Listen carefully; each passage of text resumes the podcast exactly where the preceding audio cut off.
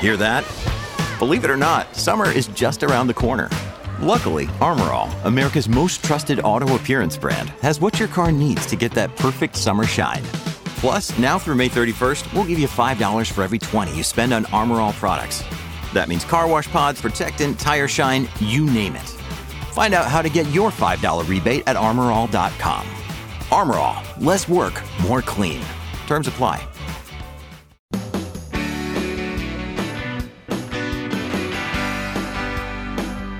So glad you're with us here on the Clark Howard Show, where it's about you and that wallet of yours.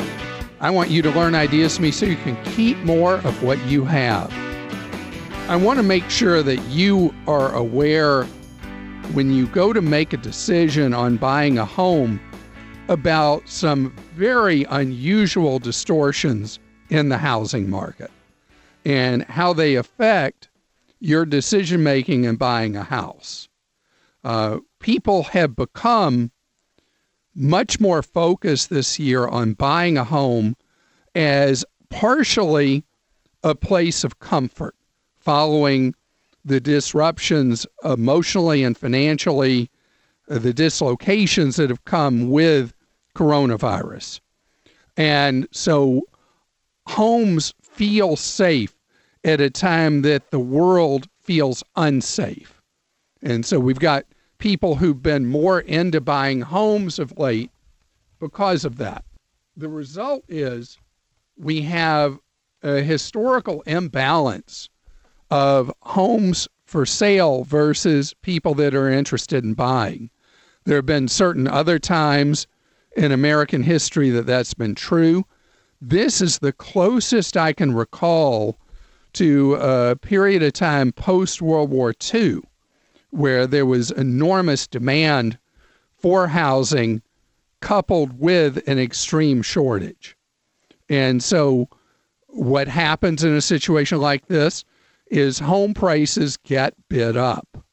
And the uh, median price of a home, meaning half of houses or less, half or more, is the highest it's ever been recently. The most recent uh, firm data comes from July that the average price of a used home in the United States is now over $300,000.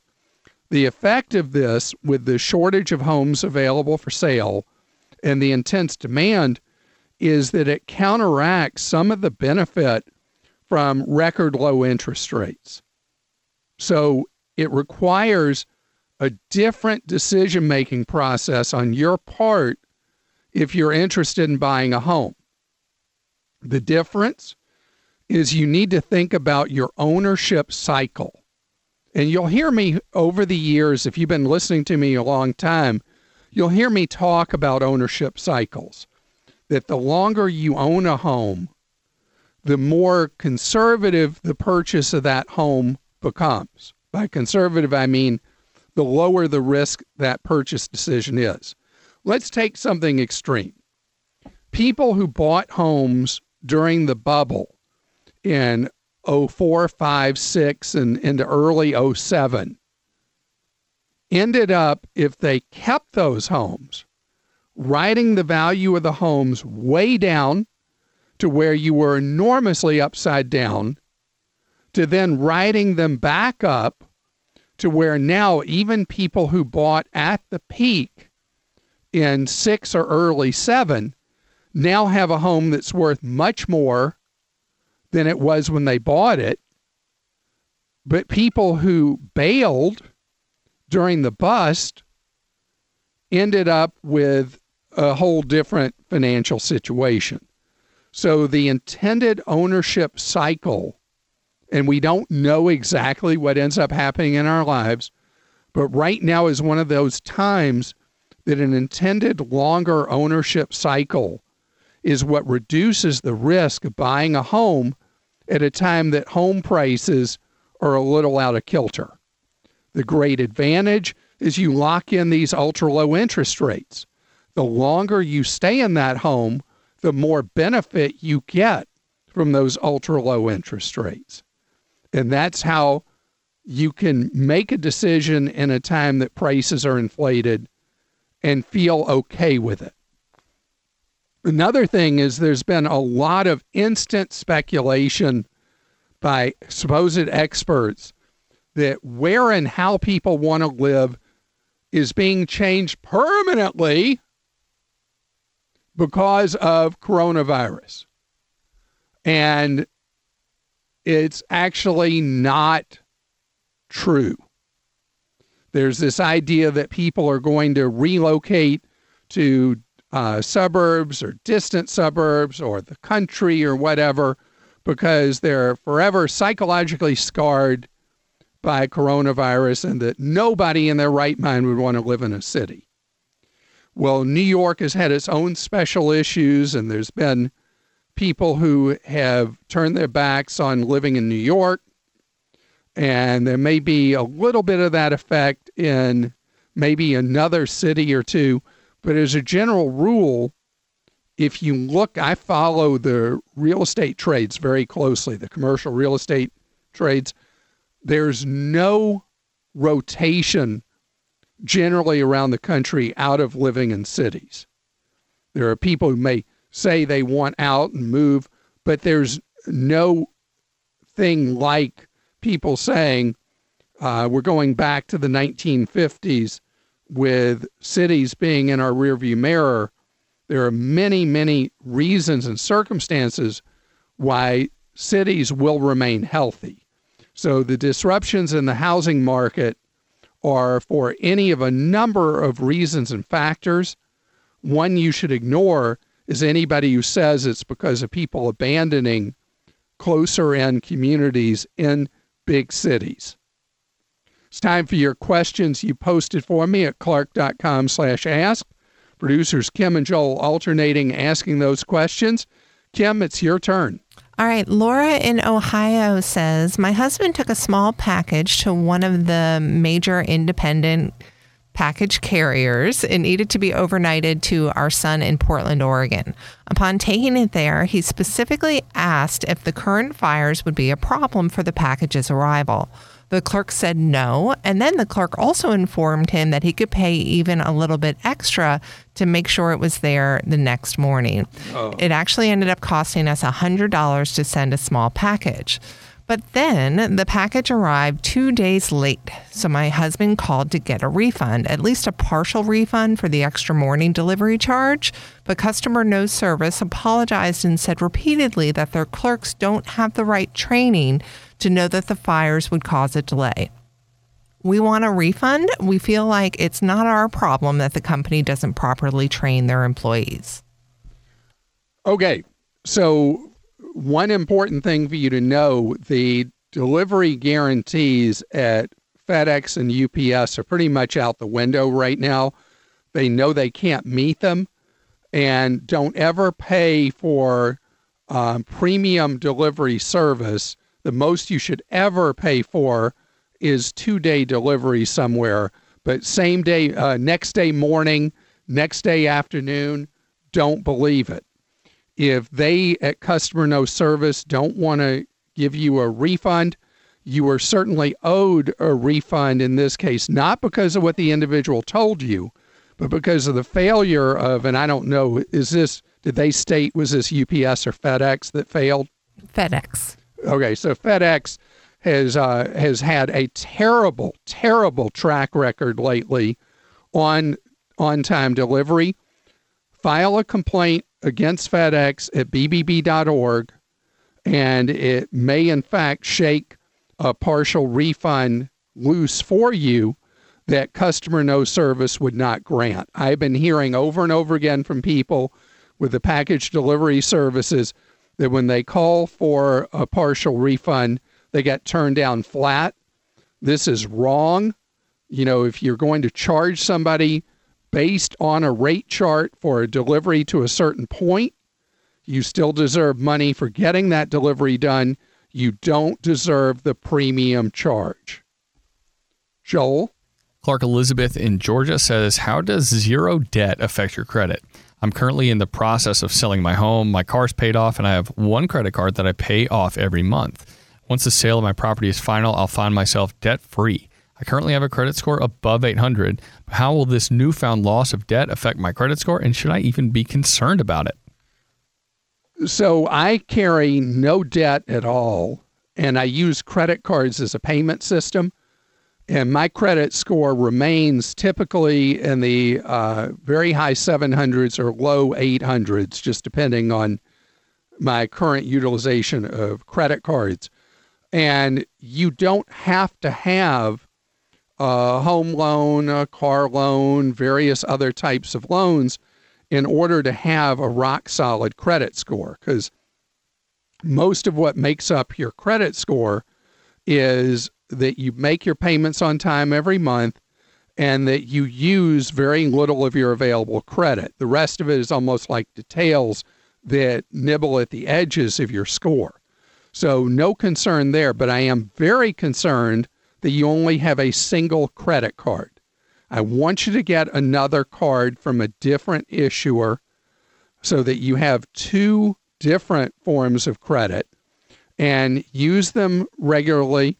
Pay them in full as you continue to do, and your credit score will remain solid as a rock. Your long term payment history with your mortgage works for you for years to come, even though that won't be an active activity in what makes up your credit score in the future.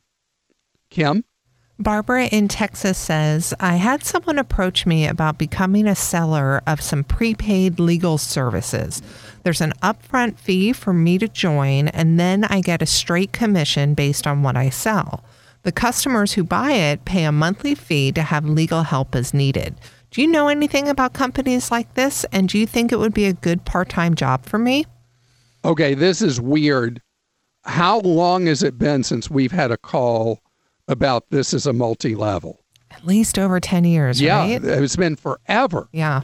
So this is something that is not a scam, but for the most part, people that subscribe to these legal subscriptions find that they never really use them.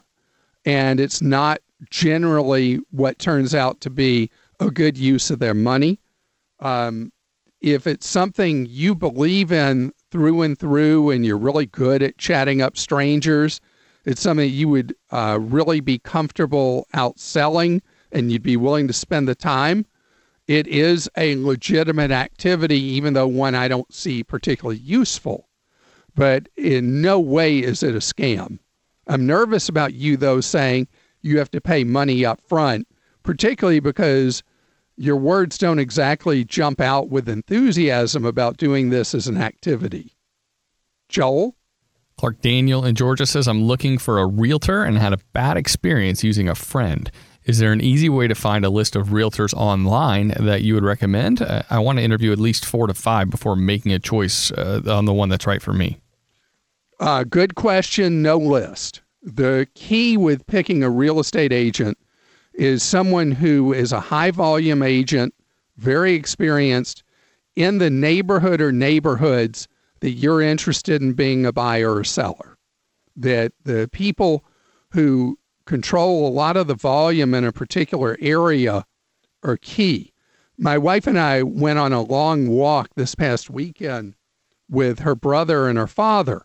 And we were walking around and we were laughing because we kept seeing uh, two different names of agents on listing after listing after listing, you know, the signs in the yards for houses for sale. And it just so goes to support what I've always said. You want the people who are really knowledgeable in a specific neighborhood and the ones who've bought and sold represented people buying and selling in those neighborhoods over and over again.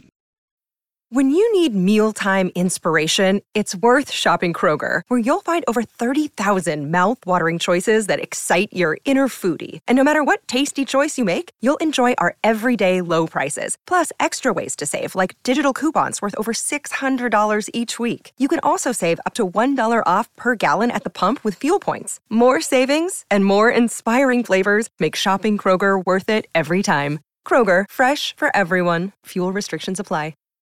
Jesse Kate is with us on the Clark Howard Show. How are you doing? Hey, I'm doing well. How are you?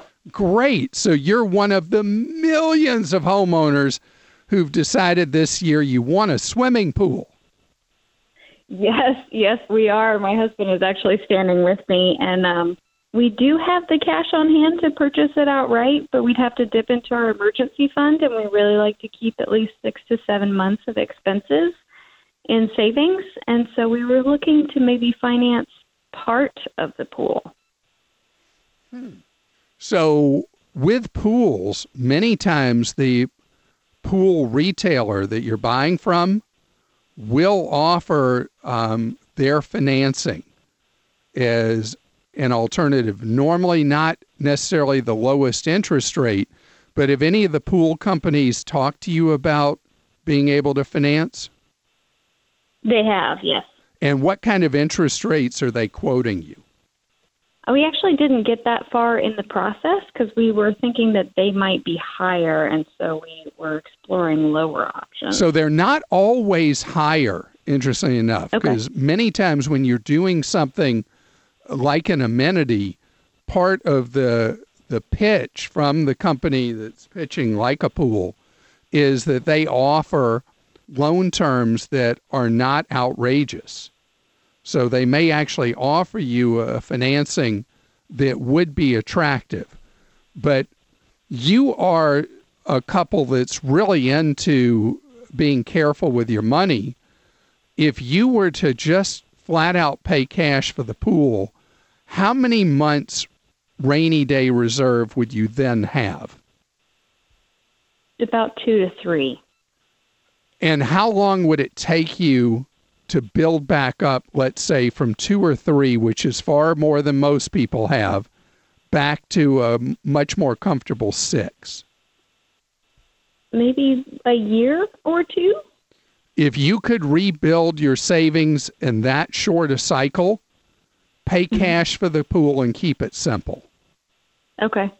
Because All right. Uh, usually when people call me about putting in a pool, they don't have a reserve of six months of money like you've got. And so if you take it a little tighter and go down to two or three months of reserve that you can rebuild in a year or so, I would pay the cash, not worry about having to pay anybody any interest, not worrying about any loan application, and just rebuild the savings that you are of a mind to have as the best course of action. And I hope you love that pool. It's my pleasure to welcome you here to the Clark Howard Show, where it's about you learning ways to save more and spend less. And don't let anyone ever rip you off. So I wanted to share with you some changes coming in the event that you have a claim with an insurance company. In my TV work, I did a story about insurers that are now using drones and artificial intelligence in order to calculate what kind of money you need to repair damage to your home. And as I've had only a couple of calls so far, auto insurers are starting to use artificial intelligence and digital photos submitted by the insured to process auto insurance claims without a traditional adjuster ever visiting to do an estimate on a vehicle. And this is something that is spreading from something that was just experimental in the insurance industry to something that is becoming far more common. What I was not aware of till I read a story in the New York Times about this is there are now um, companies that specialize in artificial intelligence auto insurance claims, the behind the scenes software and processes that they sell to insurers so that insurers can settle claims immediately. The idea is in the most extreme cases, you could be waiting for a tow truck, take pictures of the damage to your vehicle, submit them to your insurer, and as they say, before the vehicle even gets to the body shop, the insurer has already calculated what the claim supposedly will cost to fix. Now, this idea of using what is referred to as instant claim settlement is something that can be dangerous to your wallet as an insured. And let me explain how. And insurance is regulated not by the federal government, by each of the 50 states. So there are wrinkles about this and nuance from state to state. But what you need to know is you never want to accept a payment from an insurance company for damage to a vehicle that waives your rights if the cost of the repair exceeds the initial estimate.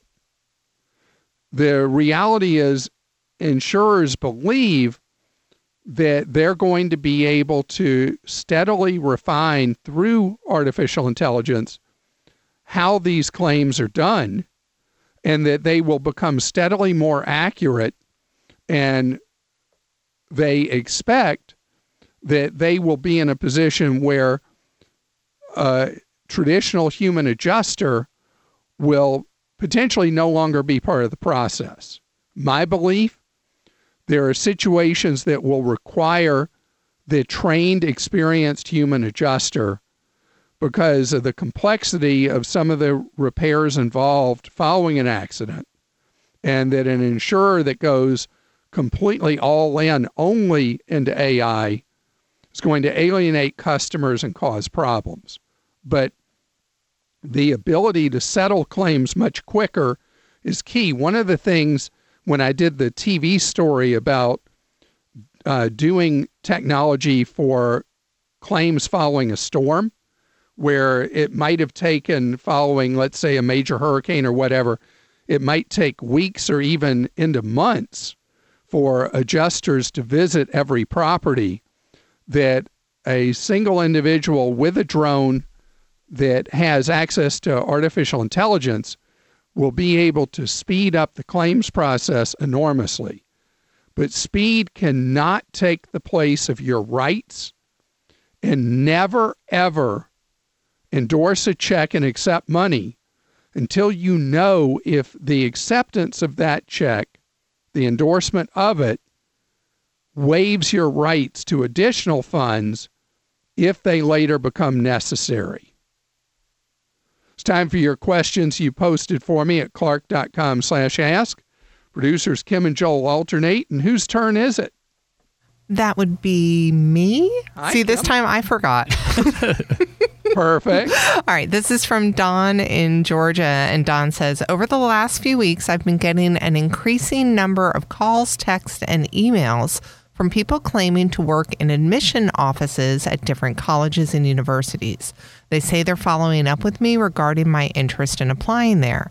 I have not applied anywhere. They all sound very educated and professional, and I'm starting to wonder if this is an identity theft issue. Wow. Okay, this would be a new wrinkle because the purpose of somebody applying to college as if they're you would be so you would get potentially stuck with loans that they would sign up for as if they're you. But the problem with that is the individual would not end up with the credential, the diploma that would prove that they had taken the course of instruction. This is really out of left field. So, a couple of things I'd like you to do. In fact, I got multiple steps.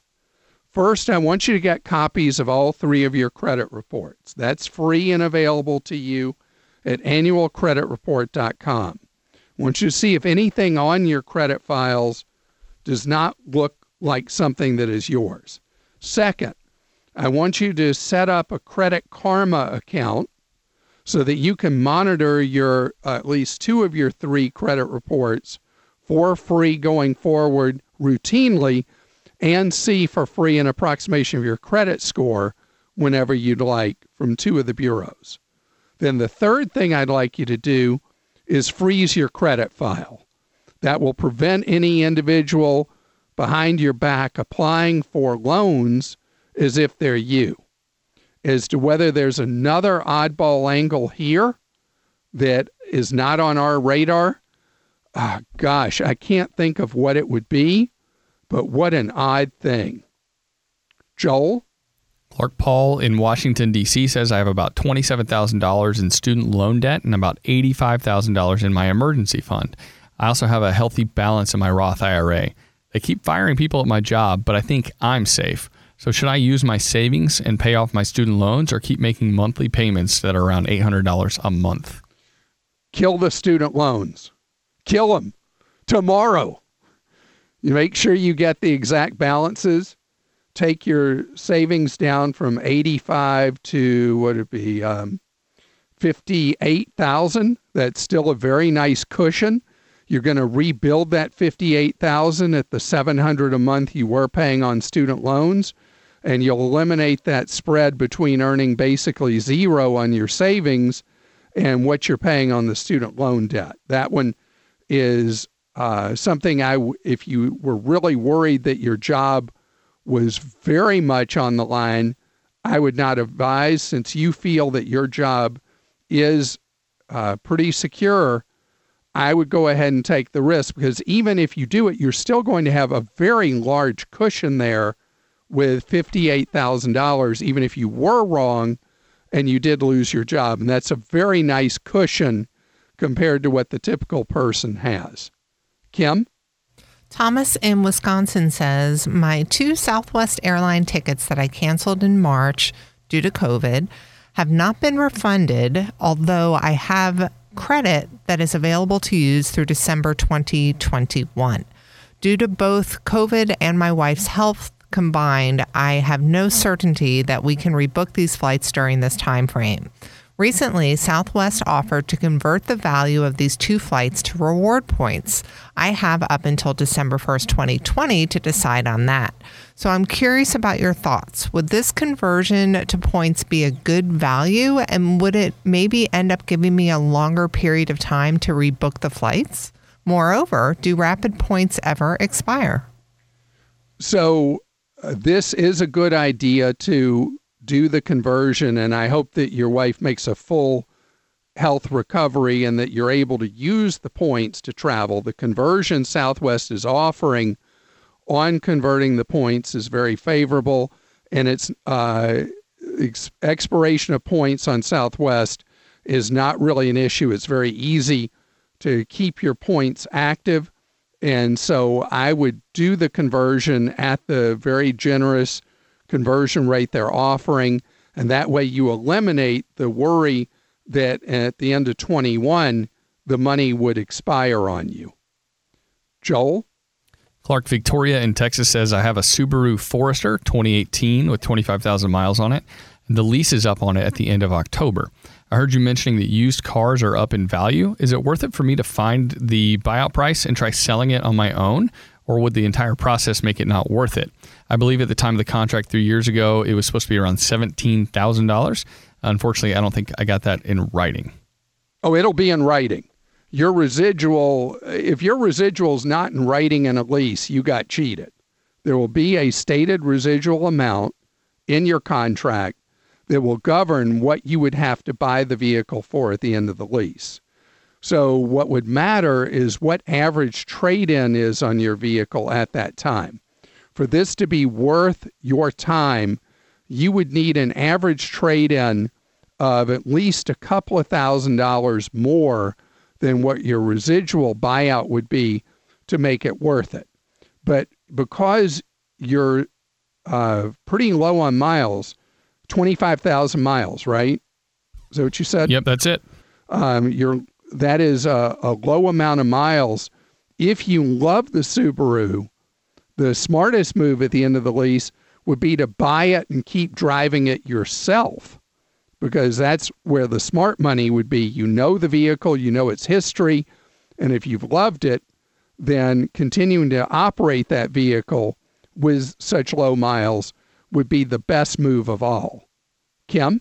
Ellen in Colorado says, I saw lemonade.com, which seems to be a discount processor for homeowners insurance. Have you ever heard of this company and do you think you get what you pay for in this situation? Yes, and we just updated Lemonade recently. It is a rare form of corporate entity called a public benefit corporation, that their responsibilities go beyond uh, loyalty to their owners, but also goes to the insureds as well. And they went from being an experiment in a single state to being pretty widely spread around the country. And it's certainly worth you getting a quote from Lemonade. We never get complaints about them. Stephanie is with us on the Clark Howard Show. Hello, Stephanie. How are you doing? I'm doing well. Thank you so much. Sure. Do you know I have a daughter named Stephanie? Daughter, yeah. named Stephanie. You call her Steffi. My, my mother used to call me Steffi sometimes. but do you know why she's called Steffi instead of Stephanie? No. Stephanie? When she was in kindergarten and was having to write her name, she was having a lot of trouble writing Yes. Stephanie. And her kindergarten teacher said, Well, you know, if you go by Steffi, you'll have to write a lot less letters. Same here. Understand now. but thanks. I'm glad I had the opportunity to um, toss this issue in front of you the best way to finance a home repair. Okay. Uh, I've recently retired, so now I have the time to sit at home and watch contractors and all that. And I have a problem that's come up where my floors need to be supported underneath the crawl space. I've, I've gotten quotes from three or four different contractors, and it's going to be somewhere between ten thousand to fourteen thousand. And um, That sure isn't a lot of fun, something having No. to do to your home. It's not like, look at my new bathroom or yes, whatever. It's- that yeah. And I was I was lucky. I was able to save a little home maintenance money, but I didn't expect this one project to take up the whole budget. But just wondering what's the best way to finance it. I can come up again with about half of that twenty thousand, uh, and I know I need to leave a little contingency if something goes wrong. But I'm thinking of splitting that cost between two credit cards that I have. Both of those cards are at five percent. 5%? Yeah, I've had these for 20 something years, these two. 5%? yeah. so I mean, that's really that's great. I mean, you could um, the the mortgage on your home i- uh, is it's fully paid for. okay. So you own your home free and clear. Yes. You could pay to set up a home equity line of credit, but you're you're not really going to save any interest if you've got cards like that.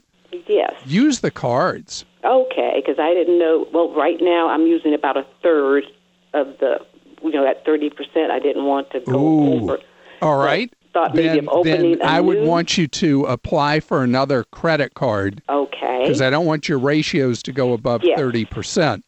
Uh, you also would have, in that case, even though it's not my first choice, you could do a home equity line of credit, which. Mm-hmm. Um, if you're pushing 30%, you know, that puts you into Yes. where you could really start harming your credit score. right. So either another credit card that has potentially a very low rate, Mm-hmm. or are you a member of a credit union? No, unfortunately, I'm not. You could join a credit union okay. and maybe do because credit unions offer much better deals typically on home equity lines of credit than banks do. Yes. And you could get a rate roughly equivalent to what you have on the credit cards. Okay. It's just the problem is you have to pay usually several hundred dollars or maybe even over a thousand dollars to set up a home equity line of credit, mm. which eats into the whole purpose. Which is why probably my first best option would be applying for one more credit card Yeah. so you keep your ratios below 30%. That's what I was thinking. How long would it take you to pay off the money that you're going to borrow on a credit card for this? I would hope three years. Oh my goodness, that's a lot longer than I'd want. Okay, uh, I guess I could double up on. Uh, well, I mean, you got to do what's realistic in your own life. But I don't want you having that kind of debt just hanging out there. Um, and I'm concerned that you are running at 30% ratios on your other two. credit cards. So um, I, I'm gl- so glad you own your home free and clear. But I really want you to look at your overall credit card debt and start thinking through how, once you absorb this expense, how you get on a trend line to reduce those balances over time. And it starts with not using them anymore. Right. One I don't use at all. Okay. All right, I want it to be all of them you don't Yes. use anymore. Okay. All right. I will go that route and look into getting another card. All right. And best to you. And I hope that the improvements really help the stability of your house. You're listening to The Clark Howard Show. Thanks for joining us today. The Clark Howard Show is produced by Kim Drobes, Joel Larsgaard, Deborah Reese, and Jim Ayers. And remember, 24 hours a day, we're there to serve you at clark.com and clarkdeals.com.